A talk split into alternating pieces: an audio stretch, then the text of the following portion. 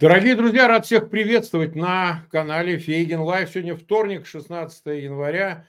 Время 21 час в Киеве, 22 часа в Москве. И мы проводим очередной стрим. Назвали его так «Формула мира, формула войны». И формула войны. У нас сегодня в гостях наш товарищ Виталий Портников, украинский журналист. Виталий, рад вас видеть. Здравствуйте, Марк. А, вот смотрите, я как бы до сегодняшних заявлений Путина думал обсуждать наконец-таки формулу мира, инициативу Зеленского, которая, ну, в общем, должна частично обсуждаться, в том числе и там в Давосе на встрече, и новости были о том, что Селиван предлагает, должен предложить от имени американской администрации действующей изменить позицию, Bloomberg сегодня об этом дал инсайт, на, э, во всяком случае, на какой-то обозримый промежуток – Украине э, перехода в оборону на фронтах. А тут подоспел э, Путин. Путин подоспел, значит, он сегодня просто выдал какую-то совершенно невероятную серию, э, по мне так совершенно исключительную, в том ее смысле, что он назвал придурками украинскую сторону, потому что они не соглашаются на переговор придурками, понимаете. Потом он заявил о том, что значит, что вы же понимаете, мы все понимаем, и на Западе понимают, что территории, которые мы забрали, как он сказал, глагол, какой говорил, вот, захватили, забрали, мы их не отдадим ни при каких обстоятельствах никогда. Вот, то есть, ну, как бы, понятно, можно погрузиться в риторику, как же забрали, вы же там типа освобождали, еще что-то, но это уже мало кого волнует, и Путина волнует еще меньше. А, и много таких заявлений, и вот в контексте этого всего как раз-таки представляется интерес. Причем он даже упоминал о формуле мира, что никому ничего, никак Путин, значит, есть только одни условия, это условия, которые сам выдвигает Кремль. Плюс, ну там довеском он заявил о том, что оказывается, значит, все, все, все, все, все, все, украинская армия проиграла, ничего не добилась, инициатива в руках вооруженных сил Российской Федерации, ну и весь тот набор, который он уже произносил, тут новизны никакой нет.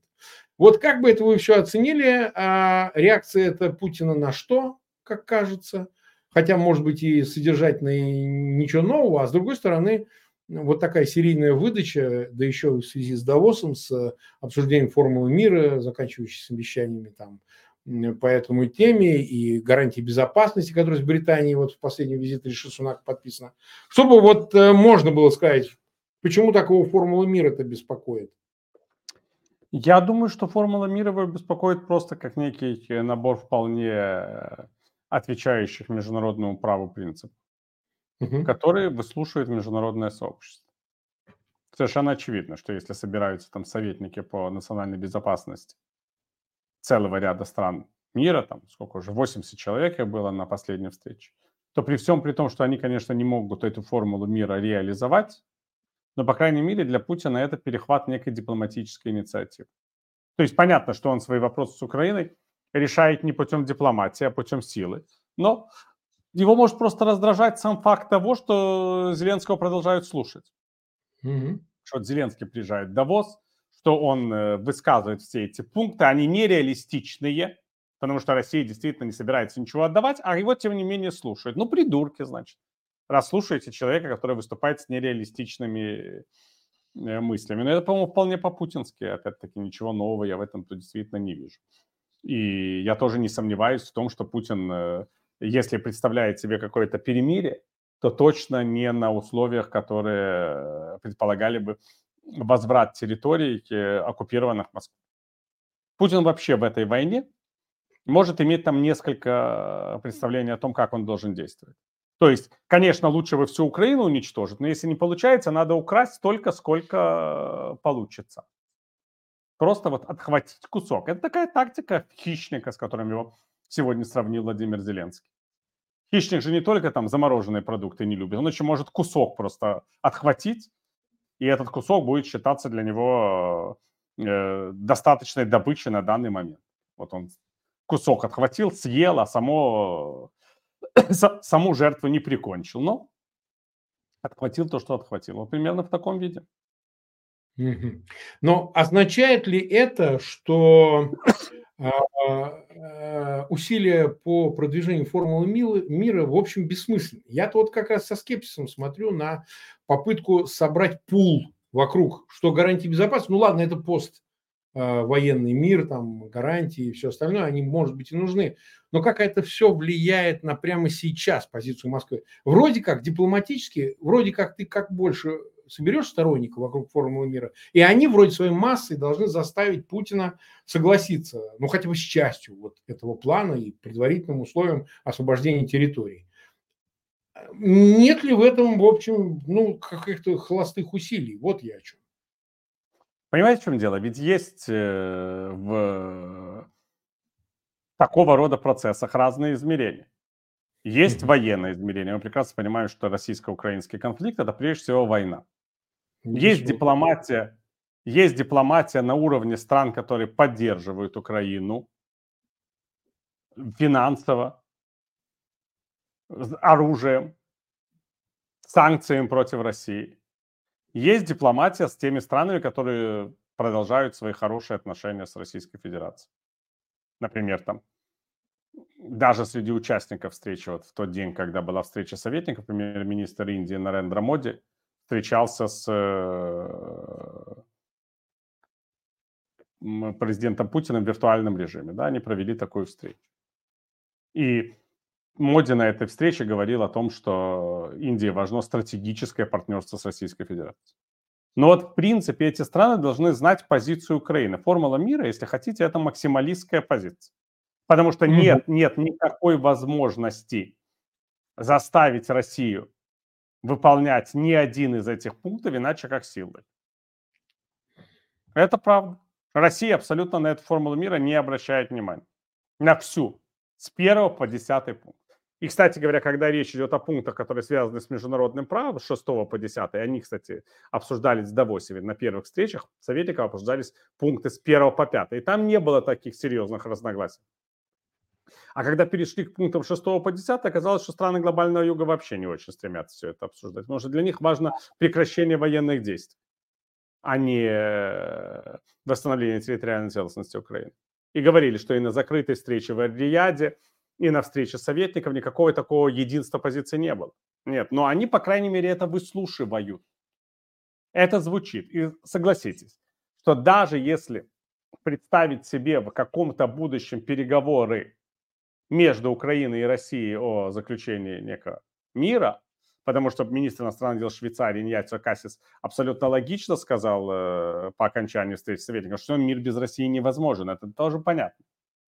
Можно либо принудить Россию к миру, либо договориться с Россией о мире. Но невозможно договариваться о мире в Украине с Индией или Бразилией в, любом, в любом случае должна быть позиция Украины абсолютно четкая, она должна быть максималистской, потому что любые переговоры должны отталкиваться от максималистских позиций. Если Украина да. скажет, что, знаете, нам и это... Да. Чтобы было что Нам и это не нужно, и это не нужно, и вообще мы согласны с тем, что Донецк ваш и Крым ваш. О чем вообще тогда переговоры? Это не переговоры, это капитуляция тогда. Поэтому, в принципе, как дипломатическое э, э, оружие, как заявка формула мира вполне имеет право на существование и должна существовать, потому что когда мы читаем ее пункты, это же логичные пункты. Они не могут не выглядеть логичными с точки зрения их реализации, но они логичны с точки зрения платформы правового характера. Справедливо, справедливо. Мы маленькое сообщение сделаем. Мы э, около 9 минут в эфире. 17 тысяч нас одновременно смотрят. У нас трансляция идет и на канале Фейгин Live, и на канале Виталия Портникова. Вы можете смотреть и там а, эту трансляцию. Ссылка на канал Виталия Портникова есть в описании к нашему видео, поэтому любой может по имени пройти а, ссылки Виталий Портников по имени и оказаться на канале Виталия Портникова, смотреть видео там. Ставьте обязательно лайки, это важно.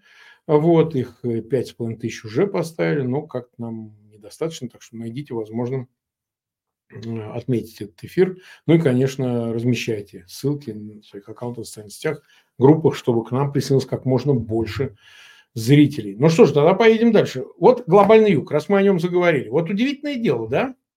Казалось, в августе, когда был саммит в Джиде, ощущение было, что ну вот новое слово, которое скажет этот самый глобальный юг.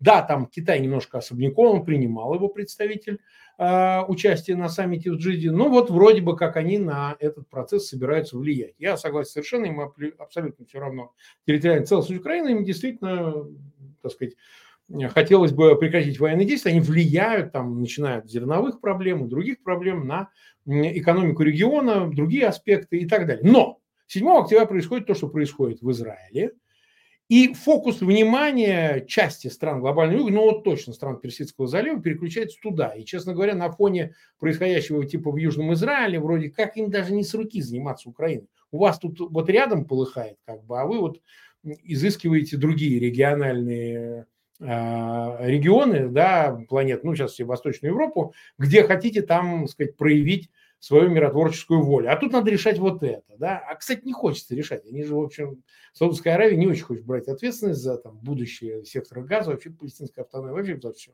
Же это же дивидендов никаких, а геморроя столько, что просто вот, ну, до невозможности. Но, тем не менее, лучше помалкивать в такой ситуации. Вот я бы и хотел это обсудить, так сказать, действительно страны Ближнего Востока и прежде всего персидские королевства суннитские, да, а, собственно говоря, почему это происходит и какая перспектива здесь? Они действительно отваливают от темы восточноевропейской войны, вот войны в Украине, и, в общем, ну, такую дистанцию прочерчивают, такой ревизион. А я, кстати, не согласен. Нет? Потому что даже после 7 октября был визит президента Путина в Объединенные Арабские Эмираты и Саудовскую Аравию, и был самый масштабный со времен начала войны военнопленных, если вы помните. Да-да, при участии Саудовской Аравии. Микрофон упал, Виталий. Да-да. При участии Саудовской Аравии. А, вот при участии Объединенных Арабских Эмиратов. Да, было. Вот. И таким образом нельзя сказать, что они в этом не участвуют. Ну, а это инерция они... была, о чем-то договорились давно, и вот доделали. Может быть, давно, Больше может, как раз во время визита Путина. Угу. Я не думаю, что они должны обязательно сосредотачиваться на о том, что происходит в э, ближневосточном кризисе. Это все-таки страны с большими экономическими претензиями. Это важный момент. И этот важный момент, конечно, так или иначе связан с э, тем, что они э, не могут в принципе не участвовать в происходящем, хотя бы потому, что у них особые отношения с Россией и Соединенными Штатами и Соединенные Штаты, и Россия в них заинтересованы. А значит, они должны показывать, что они могут участвовать и в кризисе, который существует в Украине. К тому же вы же не забывайте, что Турция, особенности после того, как президент Эрдоган передал президенту Зеленскому командира Азова, она уже не может играть такой посреднической роли. Вероятно, президент Эрдоган это тоже понимает, и что он не будет играть такой роли, поэтому он и пошел на такой шаг. Поэтому в этом смысле фокус сместился как раз к королевствам Персидского залива. Это один момент. Второй момент. Я не считаю, что они что-либо реальное могли сделать и до этого. Ну да, встреча в Джидде. Ну да, при, большое присутствие советников. Но я еще раз говорю, это чисто дипломатические маневры. Потому что это война, и в этой войне никто не может Россию заставить что-либо сделать и против ее желания. Есть еще один важный момент что они не собираются, никто из них, прекращать экономические отношения с Россией. Вот все mm-hmm. это имело бы реальный смысл, если бы после таких встреч мы бы слышали, Индия прекратила экономические отношения с Россией.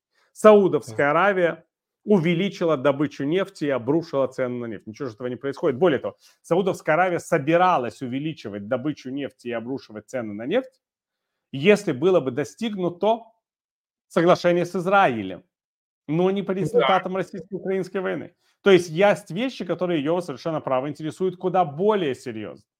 Поэтому понятно, что я совершенно с вами согласен, что ситуация вот такова, какова она есть, что не, не кризис даже на Ближнем Востоке повлиял на э, то, что происходит в взаимоотношениях э, стран глобального юга с Украиной э, по поводу урегулировать. А то, что по большому счету изначально это был именно дипломатический трек, связанный с презентацией позиции. Ну, хорошо, но давайте вернемся в 2000... 17, э, э, не 17, а как 2021 год, простите. 2021 год. 50-летия независимости Украины. Помните? Да, кое-что помню, помню. Что, что было главным событием этого 50-летия? Что было главным? 50-летия, простите, что я... 30-летие. 30-летие, да. 30-летие независимости. Что было главным событием, для которого было презентовано президентом Зеленским? Крымская платформа. Конечно. А чем она отличается от формулы мира? Но вспомните, какое раздражение эта крымская платформа. Помню, не, я помню, хорошо помню фоном того, что происходило. Да. Это же примерно то же самое. Когда у Марии Захаровой спросили, собирается ли Россия проводить альтернативный форум, она вполне резонно заметила. А зачем нам проводить альтернативные формы, когда у нас есть Крым? Да, но если у вас есть Крым, чего вы беситесь как ненормально? Значит, получается, что когда вы что-то аннексируете, нарушаете международное право, а потом большое количество стран мира собирается за столом переговоров обсуждать решение этого вопроса, так, как будто он не решен. Он не решен, они все говорят. Вот вы его аннексировали, вписали свою конституцию, а это нерешенный вопрос. Вот вы говорите, что подведена черта, Крым был, есть и будет нашим, а они говорят нет. Мы так не считаем. Этот вопрос надо решать. Это нерешенный вопрос. Это то же самое. Формула мира – это просто крымская платформа нашего времени. И, кстати, сама крымская платформа, как вы знаете, тоже не умерла. Она проходит, при, при, проходят форумы приезжают э, руководители различных стран, она проходит в разных форматах. И это продолжает раздражать Россию, потому что само существование подобных форматов и крымская платформа, и формулы мира все время напоминает о том, что Россия вышла за рамки международного права. Россия не хочет, чтобы ей об этом напоминали. Она хочет, чтобы вот ее готовность нарушать международное право, аннексировать чужие территории, утверждать свои амбиции силы воспринималась как норма. Вот вам и ответ на вопрос. И поэтому, кстати говоря, Путин реагирует на формулу мира и на выступление Зеленского примерно так же, как они все с раздражением реагировали на крымскую платформу. Ничего нового не происходит. Возникает вопрос, крымская платформа могла привести к тому, что они потеряют эффективный контроль над Крымом? Нет, не могла. Еще большей степени не могла, чем формула мира, потому что тогда украинские вооруженные силы точно не собирались идти отвоевывать Крым. Совершенно но это, но это вызывало у них не меньшее, а то и большее раздражение. Потому что, понимаете, они хотят это очень странная, я сказал, шизофреническая позиция, нарушать все, что можно нарушить, и быть легитимистами одновременно.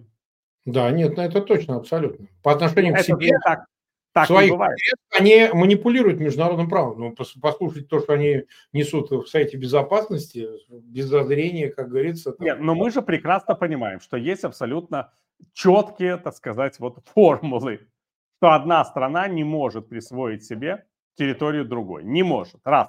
Да, Вторая не... формула. Конституция Российской Федерации прямо запрещает присоединение к России территории других государств. Когда они оккупируют кусок чужой территории, объявляют его независимым государством и на этом основании принимают в состав России независимое государство, как это было с Крымом, с ДНР, ЛНР так называемыми. Если помните, они даже не хотели переименовывать Херсонскую и Запорожскую область. Они их mm назвали по результатам референдума независимое государство Херсонская область. Вот это как? То есть это даже, даже им в какой-то момент надоело делать вид, да? Угу. Но это же тоже совершенно очевидно. Не случайно Российская Конституция не позволяет принимать в свой состав территории других стран, потому что это ставит под сомнение территориальную целостность самой России. Они это обошли каким-то совершенно таким э, безумным образом.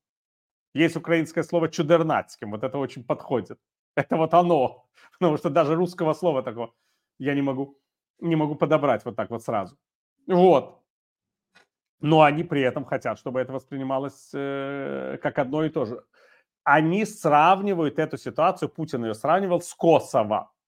Вот вы же типа отделили от Сербии Косово и признали его независимость. А чем мы хуже? Да, можно пойти по пути этой логики и сказать, ну, конечно, да, конечно, несмотря на то, что Международный суд ООН признал э, геноцид в Косово, это не повод для того, чтобы провозглашать там независимое государство. Не, ну и Косово провозглашено и реально там пыталось реализовать независимость, а не присоединялось к какому-то другому государству. Вот, этого не присоединялось никому. А, Албании не присоединяли да. Косово, да.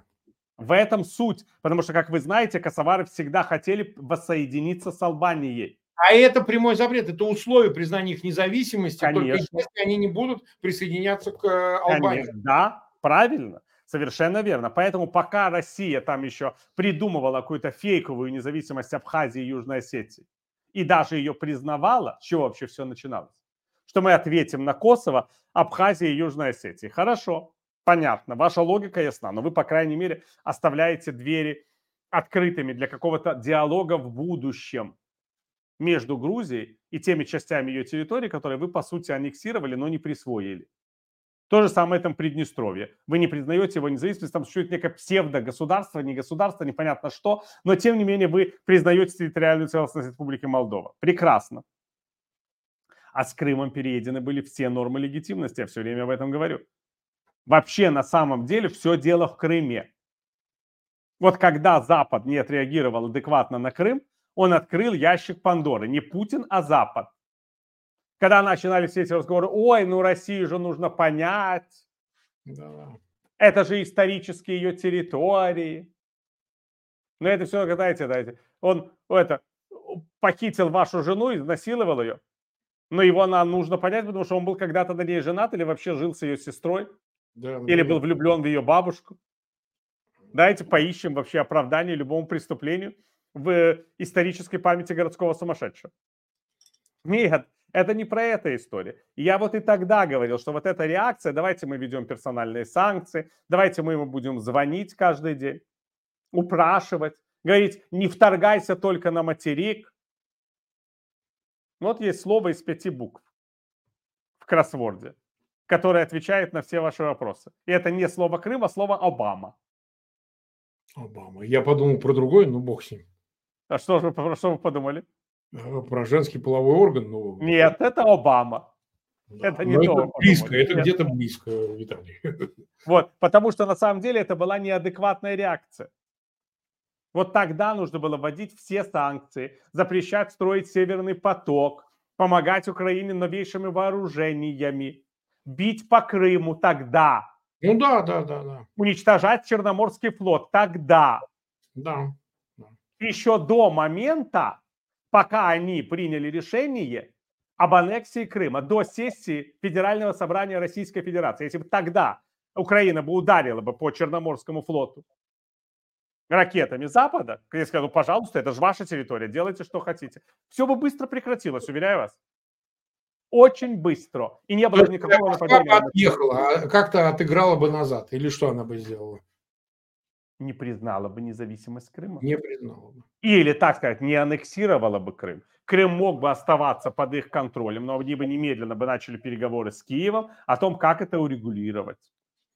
Или они бы просто сохраняли Крым в виде Приднестровья. Так могло бы быть. Это правда. Там было бы государство, которое как раз в год проводило бы референдумы о присоединении к России, как Приднестровье, но и только.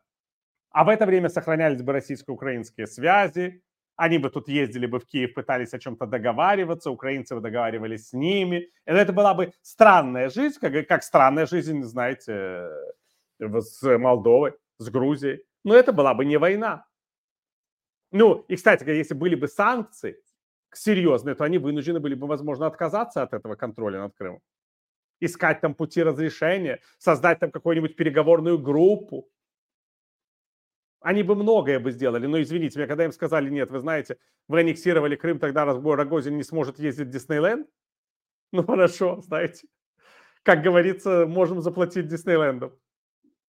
Ну это же вот именно так было, вы вспомните, там против нескольких человек были введены персональные да, санкции. Скромно, там скромно проехали. То есть первое со времен Второй мировой войны очевидное нарушение Ялтинского миропорядка, договоренности международного права всего на свете – не просто там какой-то сепарации территории, которая якобы хочет быть независимой, а присоединение этой территории. И ничего. Ничего. Ну, я еще раз говорю, это ящик Пандоры был открыт. И теперь можем только смотреть, как из него выбираются разные чудовища. Одно за другим. Одно другого симпатичнее. Так, э, мы 25 минут в эфире и больше 27 тысяч нас смотрит. Напоминаю, что трансляция идет на двух каналах. На канале Фейгин Live и на канале э, Виталия Портникова. 10 тысяч почти поставили свои лайки. Это очень хороший результат. А, а мы, собственно, продолжаем. У нас еще время есть. Вот смотрите, Виталий, мы обсудили глобальный юг, ну, перешли, как бы обсуждали и ситуацию с Крымом, вот она очень уместна. Что Китай? Вот знаете, вот Китай начинал очень хорошо, так сказать, для, ну, в его понимании. На годовщину войны назначили спецпредставителя Хуэ, опубликовали эти 12 принципов урегулирования конфликта в Украине. И известный момент, даже я бы чувствовал какой-то ревность со стороны Вашингтона. Он говорил, что это они там лезут в Европу, давайте к себе, к себе, к себе. Был такой момент. Потом как-то это начало сглаживаться, то напряженно, то наоборот э, ослабляется. Ну, в общем, дошло до встречи в Сан-Франциско э, Байдена и Си Цзиньпина. О чем-то они там точно договорились, 4 часа говорили. И вот прошли выборы буквально вот на днях, э, закончились на прошлой неделе в э, Тайване. И победила опять партия, выступающая против реинтеграции Тайбэя в континентальный Китай. Демократическая прогрессивная партия, по-моему, кандидат. И, соответственно, Гаминдан, который, наоборот, близок к позиции официального Пекина, проиграл. Китай, мне кажется, как-то несколько даже не ожидал такого хода развития событий. Может, их цифры как-то а, обнадеживали статистические там а, выборки, опросы. Может быть, э, они думали, что они договорились с американцами о каком-то плавном переходе, долгом, без всякого насилия, но долгом, да. И вот с этих выборов должно было что-то начаться, а тут как-то, в общем, пошло не так явно. И даже как-то выглядело, что Байден а, ну, это и так известная позиция, заявив по окончании выборов, что считает Тайвань территорией э, Китая, пытался тем самым этим заявлением, он же мог этого не произносить, загладить как-то что-то непонятное. Да? И вот мы не видим Китая уже давно, ни через Ли Хуэя, ни через позицию Си Цзиньпина или других, любых других его представителей, там он Ван И, министр иностранных дел, чего только не делал, ездил туда-сюда челноком, встречался с Эливаном, кстати, на Кипре, там много чего происходило. И вот Китай как-то отвалил от этой ситуации и, в общем, э, выглядит так, как будто он и не занимался. Не было никаких 12 принципов. Он и так-то особняком держался в рамках этих инициатив глобального юга и саммита Джиди, в котором принимал участие китайский представитель. А тут как бы его вообще нет в теме. Вот он все. Китай для себя решил, мы больше как бы, ну так выглядит, я имею в виду, Украиной не занимаемся. Надо признать, что за это время произошли события 7 октября, может, как-то усложнилось все, может быть, они сильно увлеклись ситуации вокруг Тайваня, может быть, обнадежились переговорами с э, Байденом в Сан-Франциско. Но вот что здесь? Э, на Китай возлагались ведь еще в середине этого года большущие надежды, что они могут убедить Москву, у них есть эти рычаги, они там то, они все. Вот что здесь можно сказать? Ну, во-первых, я думаю, что особых возможностей убедить Москву у Китая никогда не было. Никогда. Раз. Никогда. Это тоже в какой-то мере иллюзия. Во-вторых, они действительно попробовали, но достаточно быстро убедились в том, что все их миротворческие усилия не принесут никакого ощутимого результата. Вот они действительно попробовали. Съездили в Джидду. Это, кстати, еще был пас Саудовской Аравии. Раз вы проводите такую серьезную встречу, то мы к вам приедем. Потому что это же особые отношения между Пекином и Риядом.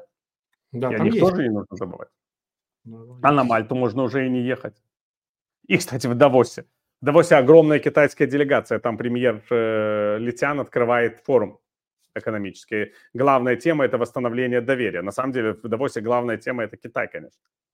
Но они даже не попытались прийти на эту встречу советник. Хотя там несложно было появиться. Просто для красоты. Вот. Тогда же Си Цзиньпин говорил по телефону с Владимиром Зеленским впервые и в последний раз и была его встреча с Владимиром Путиным. Я думаю, что все эти разговоры его убедили в том, что ничего не будет. Ну, то есть это бесперспективно в смысле роли Китая в этом Это процессе. бесперспективно в смысле роли Китая. Uh-huh. А если бесперспективно в смысле роли Китая, то какой в этом смысл? Причем вы помните, что там еще была идея увести Россию из-под санкций. Одним из пунктов китайского так называемого мирного плана была идея, что санкции могут налагаться только Совбезом ООН. Ну, Тут, конечно, Россия и Китай цветут, если такой принцип ввести в действие. Это один момент. Что касается тайваньских выборов, я тут тоже не совсем с вами согласен. Я вообще не считаю, что Гоминдан стремится к интеграции э, Китайской Республики в состав КНР. Я думаю, что он стремится к более интенсивному развитию взаимоотношений по обе стороны пролива. Но когда бывший президент Майндзю, который недавно, кстати, был в Китае в частном порядке, посещал могилу Сунь Цена, насколько я помню, он сказал вот э, за несколько недель до выборов, что Тайвань никогда не победит Китай, его не пригласили на последний заключительный митинг Гаминдана, посвященный президентским и парламентским выборам. И кандидат на пост президента Тайва Китайской Республики от Гаминдана, мэр нового Тайбэя, кстати, сказал, что он э, имеет совершенно разные взгляды с Майндзю относительно всей этой ситуации. Так что там не было ни одного кандидата, который выступал бы за независимость прямо. Это Ты тоже... не считаешь, что Гаминдан более мягко расположен к официальному Пекину? Так это... Да, у них потому что между Гаминданом и Коммунистической партией Китая существует исторический диалог. Ну, безусловно. Гаминдан – та партия, которая проиграла гражданскую войну. И потому что в э, материковом Китае до сих пор чтут наследие того самого довоенного Гаминдана. Сунь Яцена, да, да? конечно. Да. Супруга Сунь Цена Сун Цен Лин была даже исполняющим обязанности председателя КНР и почетным представителем КНР. Знаете, такая бабушка Брешка-Брешковская. Да, да, Это да. все было, хотя она никогда не была частью коммунистической элиты. Вот это тоже важный момент. Потом важный момент то, что при всем при том учтите, что демократическая прогрессивная партия, действительно добившись беспрецедентного для Китайской республики результата с третьим президентским сроком, тем не менее не смогла удержать большинство в э, парламенте Тайваня. Там сложная ситуация, когда обе оппозиционные партии имеют вместе больше голосов, чем демократическая прогрессивная партия. Плюс на местных выборах в 2022 году. Почему Пекин мог надеяться на другой результат? У Гаминдана и у Народной партии были очень хорошие результаты. Кандидат от Народной партии, он мэр Тайбэя. Ну и, кстати говоря, я не исключаю, что если бы Народной партии бы не было, то у Гаминдана мог бы быть другой результат. Когда выборы проводятся на троих и нет второго тура, то, конечно, можно гораздо проще одержать победу, чем э, в любой другой ситуации. Но повторюсь, я вообще не считаю, что победа представителя Гаминдана на президентских выборах привела бы к воссоединению страны. Нет, речь не о воссоединении, но о начале диалога более тесно. Этот диалог идет уже многие годы. Но с демократической партией прогрессивной это всегда сложно было. Они сложно, да, но и с Гаминданом это было непросто. Это все равно имело свои красные линии. Потому что помимо Гаминдана как партии есть армия Китайской Республики, Угу. Есть силовые структуры, которые совершенно не заинтересованы в каких-то капитулянских настроениях. И эти, кстати, структуры сформированы самим Гаминданом, как институции. Не просто Гаминданом, а генералиссимусом Чан Кайши. Чан Кайши, да, Чан Кайши. Вот. И это все тоже надо учитывать. Кстати, Ма Индзю, который э, не был приглашен на последний избирательный митинг Гаминдана, он в день выборов вместо этого вот первое, что сделал, поехал на могилу Чен Кайши, потому что выборы проводились, по-моему, в 36-ю годовщину смерти Чен Кайши. Я, опять-таки, я боюсь теперь какие-то цифры называть после 50-летия Украины. У меня всегда плохо с цифрами. Но, тем не менее, вот он, это был день, э, день э, смерти Чен Кайши, э, президентские парламентские выборы, и так что для Гминдана это такая сакральная дата. Но, тем не менее, тем не менее много вообще сакральных дат. Вы знаете, что э, машина сбила нашего с вами хорошего знакомого Еще вы. Льва Рубинштейна в день, когда машина сбила Соломона Михайлса? Ну, я видел это упоминание в постах. Да, да, да. Это одна и та же дата. Ну, там это было однозначно. Что, да, ну, конечно, я просто однозначно. Говорю, а здесь, ну, какой-то сказать, сотрудник ЖКХ, ну, видный долбоеб. Видимо. Нет, ну, конечно, я не спорю. Я просто говорю, что сам факт вот этих вот всех событий в истории России. Да, там каждая дата на что-нибудь да попадает. Да, это правда, да, я не спорю. Густая история. Слишком что... много убийц, да. Ну, конечно. Ну вот, Поэтому, поэтому я, возвращаясь к китайской теме, я думаю, что тут ничего неожиданного нет. Я всегда поражался тому, что в Киеве были люди, они есть сейчас, которые верят в то, что Китай может быть альтернативой для Украины. И я ну, всегда говорю, не может быть. Китай может с Украиной сотрудничать только в том случае, если Украина будет как Беларусь. Он тогда может инвестировать, он может в чем-то участвовать Но важным требованием к Украине это должны быть ее не просто хорошие, а такие, я бы сказал, сложно подчиненные отношения с Российской Федерацией. Причем это правило может не распространяться на страны Центральной Азии, потому что они имеют свою границу с КНР. А для европейских бывших советских республик это непреложное правило, потому что они имеют границу с Россией. И поэтому, если они выбирают между Россией и Западом Россию, то значит, что они выбирают Китай. Казахстан или Узбекистан могут просто выбрать Китай. Им не обязательно выбирать Россию. Если у них получится, они могут выбрать просто Китай. А вот для Украины и Белоруссии другое правило. И это надо четко понимать. Потому что Китай считает э, вассал моего вассала. То есть, э, Конечно, что Россия это геополитическое и экономическое продолжение Китая, для Китая. Может быть, для Путина это не так, хотя, по-моему, уже так. Ну, точно так. Точно так. А Казахстан тут причем? Казахстан сам может быть экономическим продолжением Китая. Узбекистан да, сам ему, может... Ему, ему полупосредник не нужен. Не нужен совершенно. Никак. Зачем? Зачем да, нам Кузнецкая, говорит? Самому взять. Зачем его брать через посредника? Нет ну, конечно, потому что есть граница. Так или иначе. Не российская. Не, ну и Москва утратила роль, эксклюзивную роль монополиста, гегемона на пространстве Евразии, в частности, даже бывшего СССР, она точно его утратила. Конечно, а, по гегемон в лучшем случае, а по сути, конечно, Китай имеет большее первенство на эту роль. Ну, смотрите, Москва в последние, я бы сказал, даже не года, а десятилетия доказывает свою роль метрополии только путем давления. Да, то есть добровольно... Либо, либо энергетическое, либо экономическая, либо спецоперации, либо войны. Мы все это можем перечислить э, совершенно спокойно. Там Кольчуга э, против Кучмы, Тузла, Крым, Донбасс, Абхазия, Южная Осетия, война с Грузией, Приднестровье, э, блокада туркменского газа, введение войск в Казахстан в 2022 году и спецоперация против Назарбаев. Отказ в поддержке Каримову, когда была террористическая опасность для Узбекистана. Участие в э, киргизских событиях в разных, так сказать, формах. Это только то, что я на вскидку, понимаете, вот так вот вам э, напоминаю. И все это, это не развитие, а это давление. А Китай может деньги давать да. на инфраструктурные проекты, может платить, может участвовать. И это совершенно другая роль. Знаете, ни один китайский солдат в этой истории не участвовал, а Россия участвует либо солдатами, либо Газпромом, либо ФСБшниками. Все, три, все, больше ничего.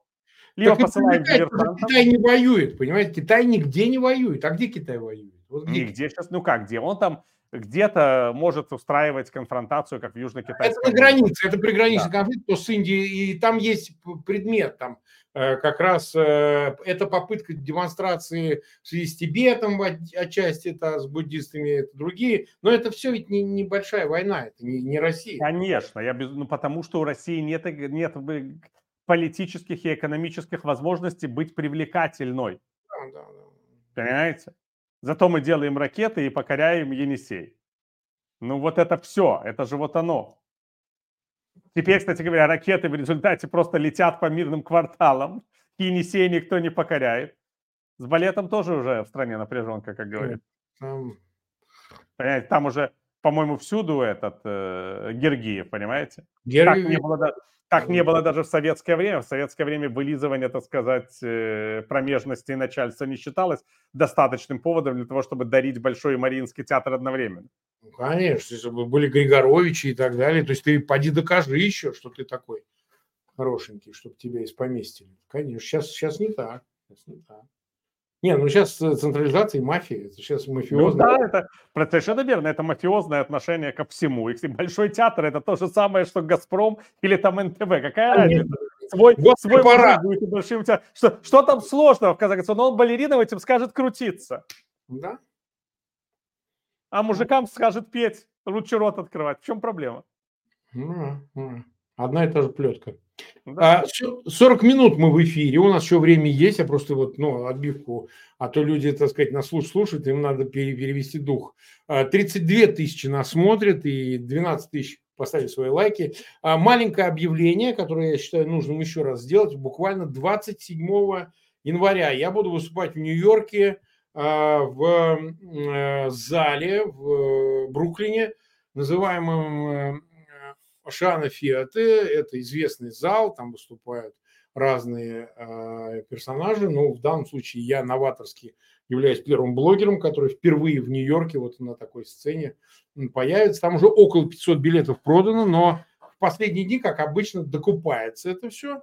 Вот, поэтому я призываю э, русских, украинцев, евреев, грузин, всех, кто там в Нью-Йорке живут, Нью-Джерси, в соседних городах, вы найдите возможность, сейчас мы на экране показываем а, афишу и ссылки на билетную кассу, чтобы вы могли по этой ссылке пройти, в крайнем случае можете пройти по ней в описании к этому видео и приобрести билет. Там, по-моему, есть 50 долларов билета, но для Америки это совсем недорого, совсем немного. Там будет много чего на этой полутора-двухчасовой встрече. Я привезу, например, марку, подписанную реально Залужным, ту самую знаменитую марку, э, и мы там попробуем провести небольшой аукцион в пользу э, Украины. И свой гонорар я также перечислю, как и предыдущий гонорар с выступления в Тель-Авиве, фонд Елены Зеленской, супруги президента Зеленского. Просто это очень удобно и прозрачно для, для расходования средств. Так что приходите, это своего рода еще и соучастие в помощи Украине.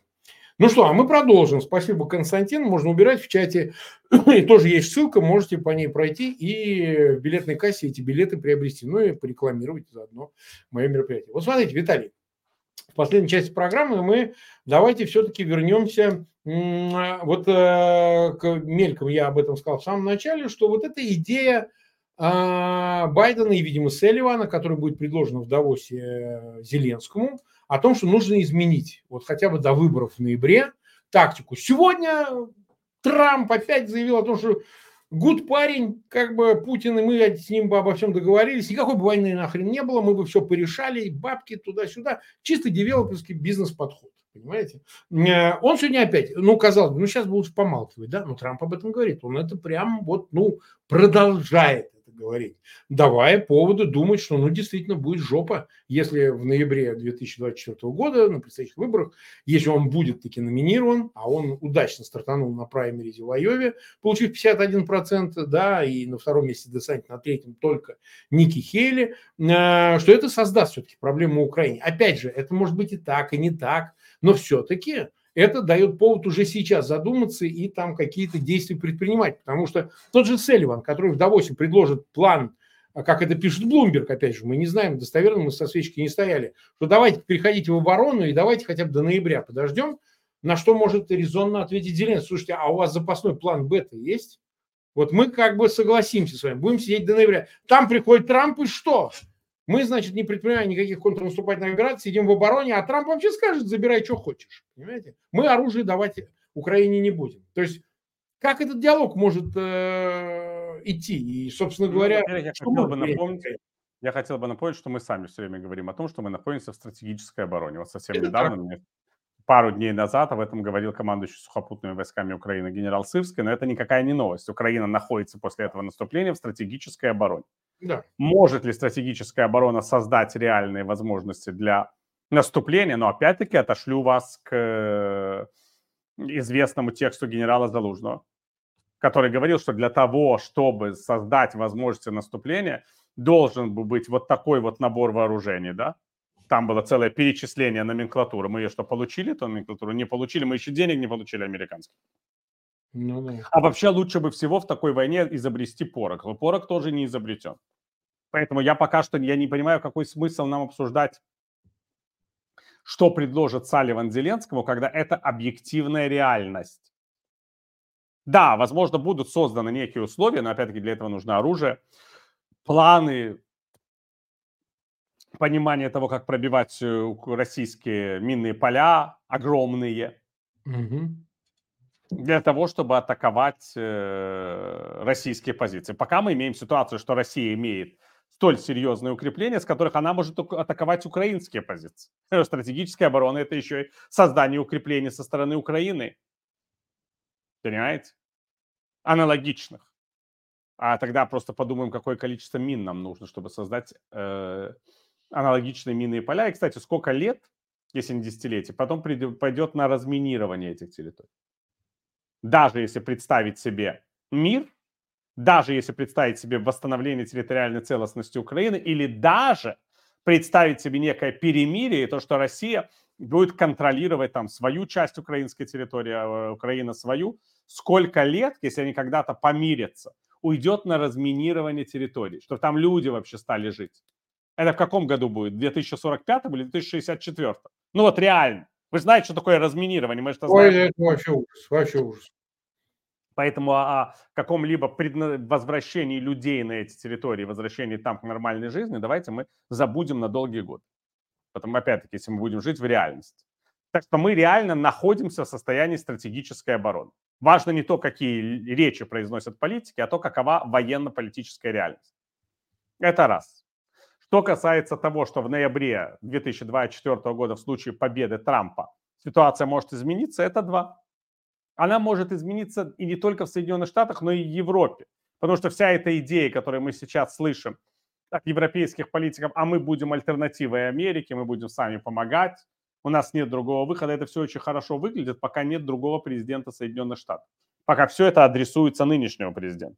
А вот если будет президент, который скажет европейцам, извините, мы должны договариваться с Россией, а вы своей политикой содействуете тому, что Россия на вас нападет, в конце концов, а мы не будем в этом участвовать, что мы хотим с Россией договориться и мы хотим миру, а вы создаете ситуацию с войной, ну извините, если в результате мы можем договориться, а вы мешаете нам договориться, а Путин потом придет в Таллин или в Варшаву, ну хорошо, разбирайтесь с Путиным сами. Это что, не может прозвучать? Может. Позиции политиков из лагеря Трампа в Европе, что не укрепятся, если он победит на выборах? Еще как укрепятся? Мы же помним, как выглядела Европа при Трампе. Это не была история с такой полной оппозицией. Это была история, в которой одни европейские политики открыто угождали, а другие старательно маневрировали. А можно вспомнить, кто из руководителей европейских государств был антитрампистски настроен? Вот как, как звали этого чудесного человека? Антитрампистски настроен? Да, антитрампистски. Вот был руководителем европейской страны и был антитрампистски настроен. Но это, была, это была Меркель. Да, это была Меркель, совершенно верно. Да. Ну и то. Но она с ним припиралась нормально, потому да. что именно он ей сказал, а вы, говорит, увеличиваете, что это вы торгуете с Россией, вашим потенциальным врагом, а содержите НАТО за наш счет. Но это ей было адресовано, кстати.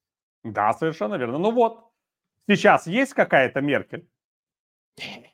Кто, кто теперь у нас Меркель? Кто выступает в качестве такой Меркель? Да. По отношению к Трампу? Да, кто может выступать? Нет, сейчас, понимаешь, сейчас каждый может быть смелым, а вот когда Трамп будет президентом, кто это будет? Хороший вопрос. М? Макрон? Нет, он будет маневрировать. Вы знаете, он всегда маневрирует. Он и тогда маневрировал, и сейчас будет маневрировать. Он такой человек. И, и человек такое государство вынуждено всегда между Германией и Штатами находить как бы свое место. Это испокон веков. Ну да, нет такого человека, собственно. Ну, вот в том-то и дело. Если бы в составе э, Европейского Союза была бы Великобритания, то угу. можно было бы себе представить, что лейбористский премьер-министр Великобритании, лейбористский, вот он мог бы быть таким противовесом. Но Великобритания там, не в там Внутри лейбористской партии там вообще, по-моему, туши свет вообще, то, что творится. Ну, вот и все.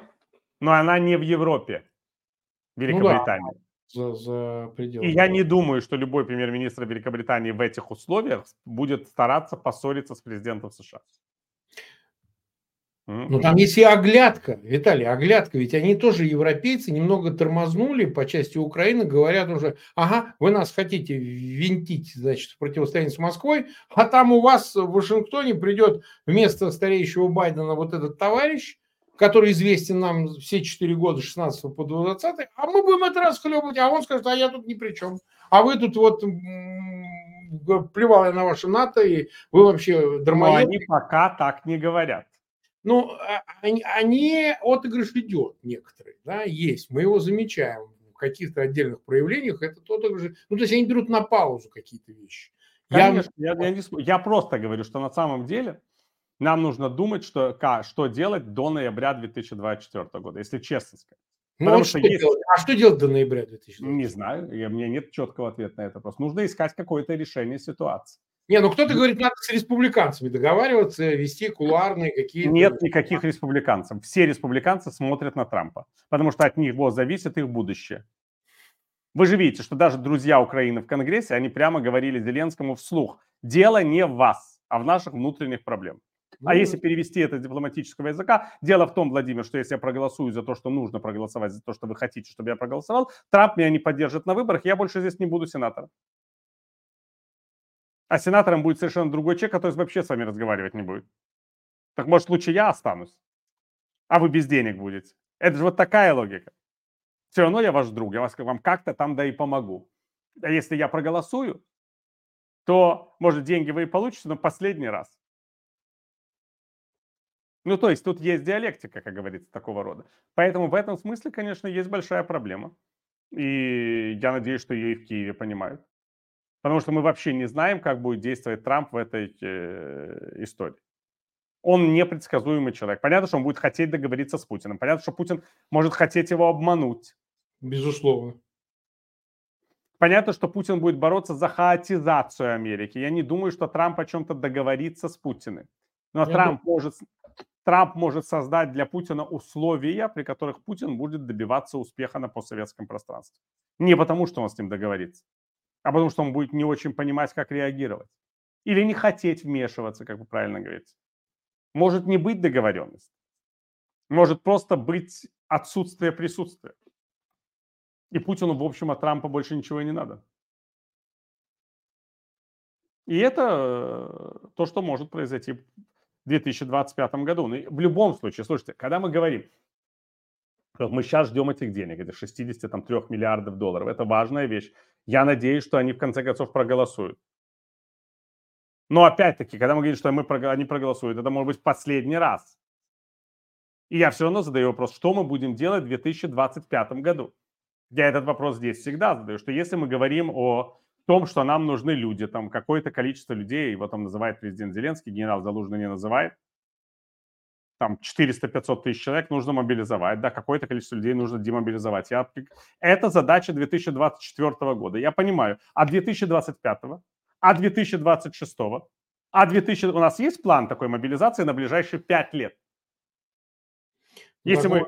Резерва нету все-таки на, на по 500 тысяч каждый год. У вас там какая-то радость началась, э, Виталий.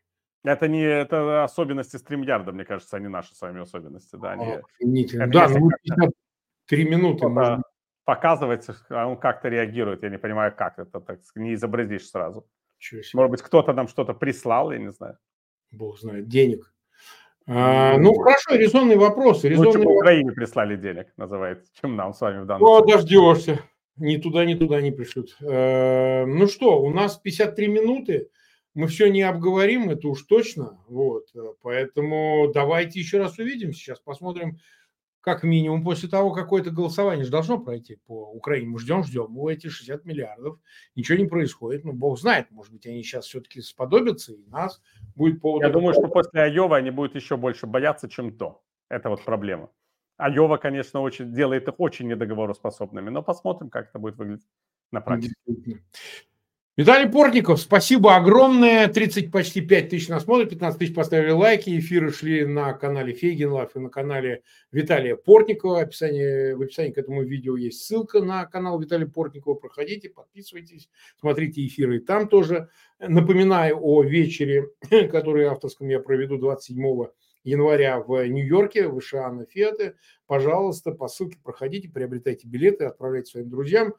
Веселый будет вечерок э, относительно, так что обязательно приходите, стоит того. Ну что, Виталий, спасибо вам огромное. Спасибо, спасибо Марк, удачи. Удачи и увидимся.